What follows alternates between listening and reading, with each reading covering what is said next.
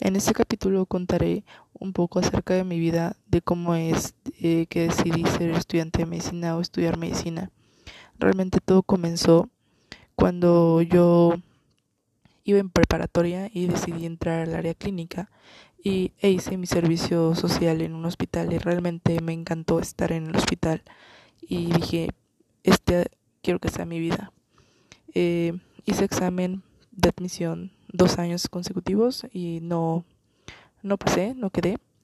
Y me dieron la oportunidad de estudiar en una escuela privada y es ahí donde comienza toda la historia. Eh, todo comenzó un 8 de enero del 2018 cuando llegué a la escuela y conocí a mis compañeros. Fue un curso propedéutico de dos semanas. Eh, después ya entramos a clases de ciclos básicos en primer semestre. Realmente yo ya había perdido el hábito del estudio, entonces se me hizo un poco complicado volver a, ese hábito. Era mucha presión la que yo estaba experimentando. Nunca había sido yo foránea. Siempre había vivido en, en casa con mis padres y ser foránea fue algo, fue algo difícil de experimentar. Y tuve un poco de depresión, ansiedad al estar viviendo sola en un cuarto. Y entonces fue donde me di cuenta que realmente tenía que luchar por ello porque me estaban dando una oportunidad muy grande a mis papás de poder pagar una escuela privada de medicina.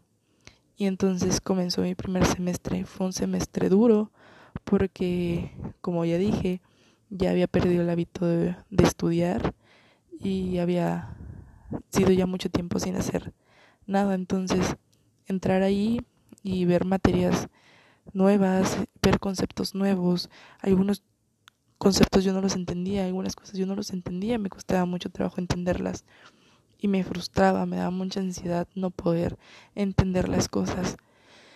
Y estudiaba mucho, para los exámenes había días que no dormía y llegaba en vivo a la escuela. Y fue ahí donde empecé a agarrar un poquito más de amor a la carrera porque me di cuenta que me gustaba todo eso.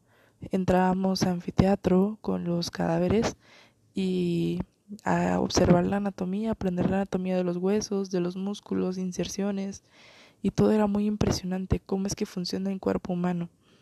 Era algo muy impresionante y me empecé a enamorar cada día más y más de la carrera. Llegamos al segundo semestre.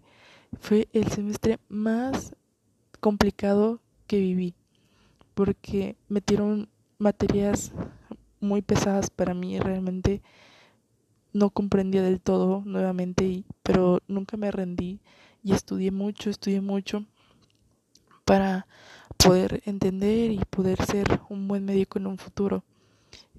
Y al final pasé segundo semestre, ya estaba en tercer semestre, tercer semestre ya casi ciclos clínicos. Tercer semestre fue un semestre fácil porque ya había agarrado como que el rol de estudiar, el rol de, de aprender las cosas de una manera más fácil y fue un poquito más eh, fácil para mí poder comprender las cosas, ya tenía yo métodos de estudio, ya no me desvelaba tanto, obtenía buenas calificaciones, participaba en clase, leía antes y así fue mi tercer semestre.